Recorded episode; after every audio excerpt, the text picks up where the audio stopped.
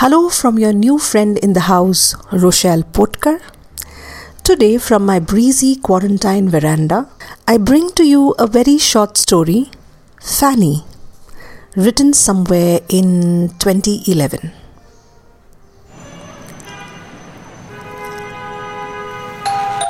Fanny was at the art class when I called on her mother, May. When I called on her mother next, to lessen some of my dreary insurance papers and earn that little commission that was long in the coming, Fanny was at the dance class. This time they said it was Bharatnatyam. Why this time? I inquired. Was there a last time also? I pushed the papers and forms across their dining table. The forms had such small print, it would take me an additional pair of high indexed lensed glasses to squeeze the capital alphabets of her name and details, medical history, and address into those boxes. Oh, yes, the last time she learned Bollywood numbers, cha cha cha, and Kathak style dancing. Is she becoming an actress? I rolled my eyes in mock delight. I had by now learned how to entertain my clients and potential clients. Talk sweet, talk nice, pet their pets, bring chocolates, bring a free book, a rose, a bookmark, or at least have the most ambitious questions for their children. Always. This time, though, it was for the sake of curiosity. Actress May Ford.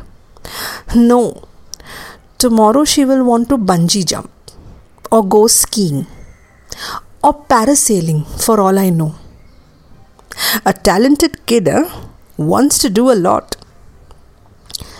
May put on her glasses and squinted to read the fine print on the insurance form that was so fine as if it was created for defaulting and penalties. She impressed her details into the fine boxes as I felt sorry for her efforts but got busy calculating the commission ringing into my bank account. My daughter has a disease, said May. She's like that child who, once her mouth is open, can swallow the whole world into it. Pretty unstoppable. You should see the lists in her diaries. The do to, sorry, the to do lists and some checklists and what not.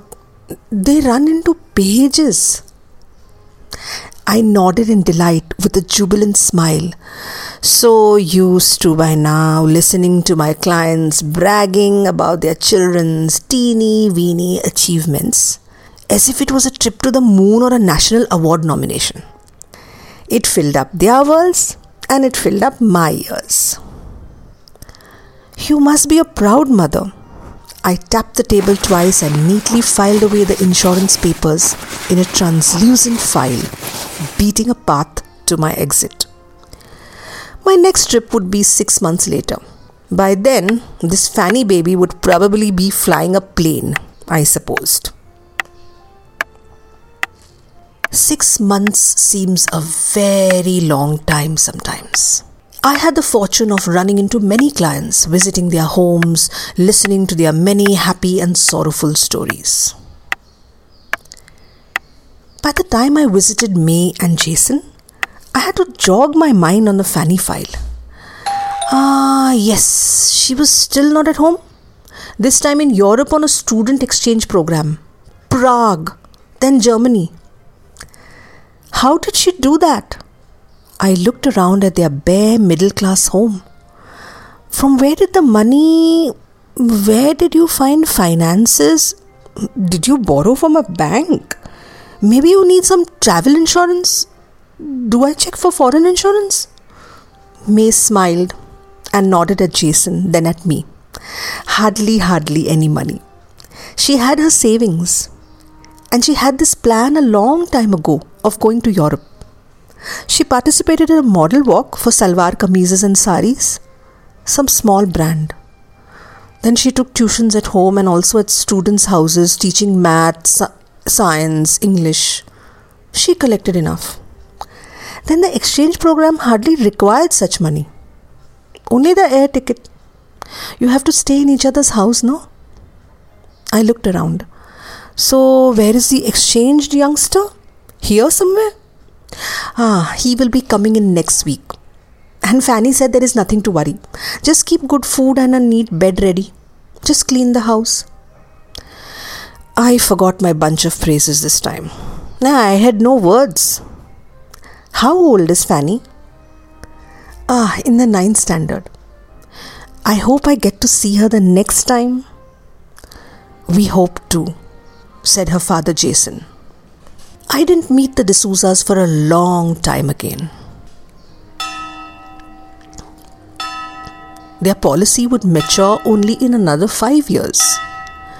It sat and grew in the insurance pool as I grew my clients' list using my learned and practiced honey tongue, my sugar sweet politeness. Praise could work wonders. Listening was the best skill.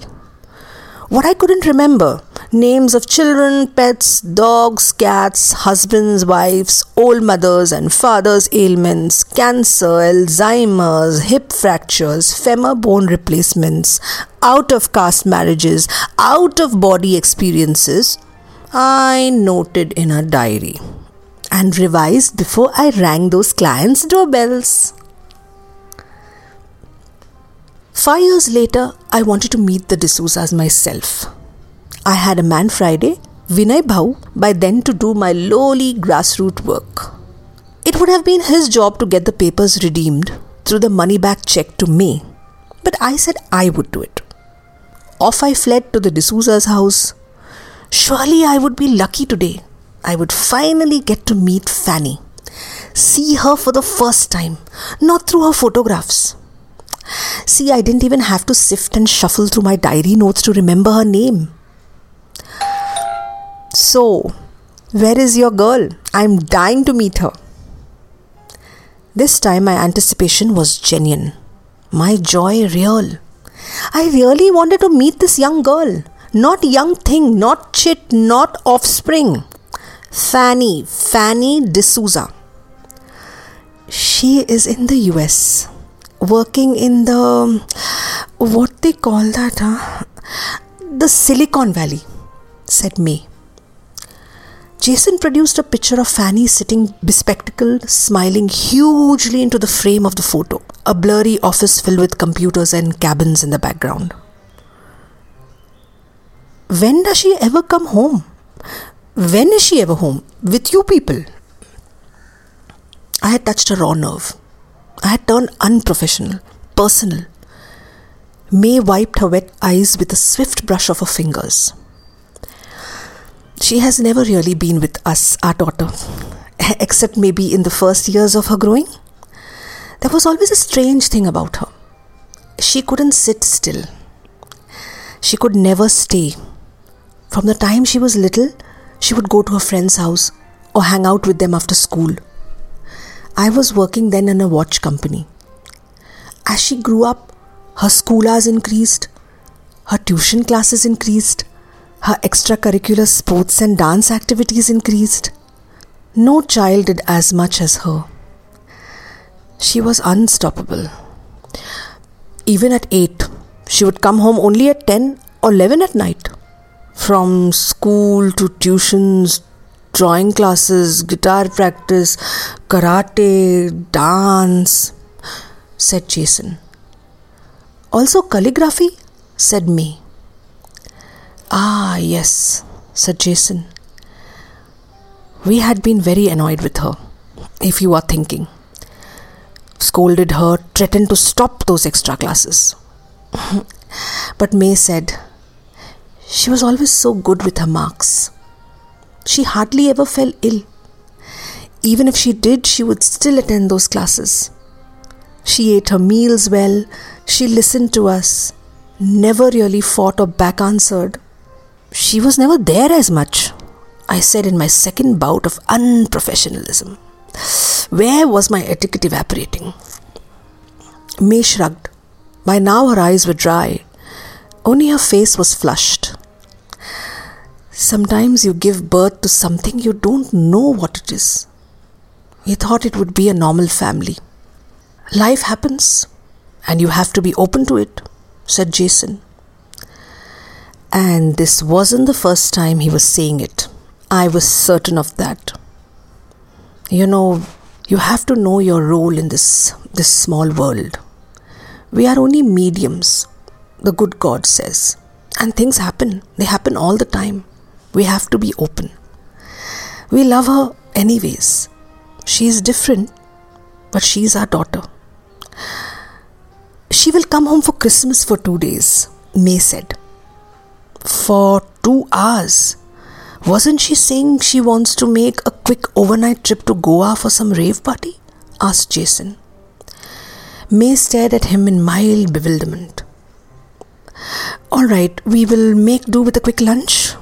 Pork roast, chicken sorpotel, and her favorite sannas, okay? said May.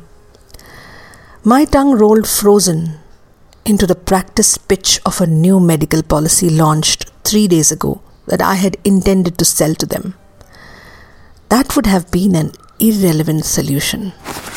I excused myself and quietly walked away.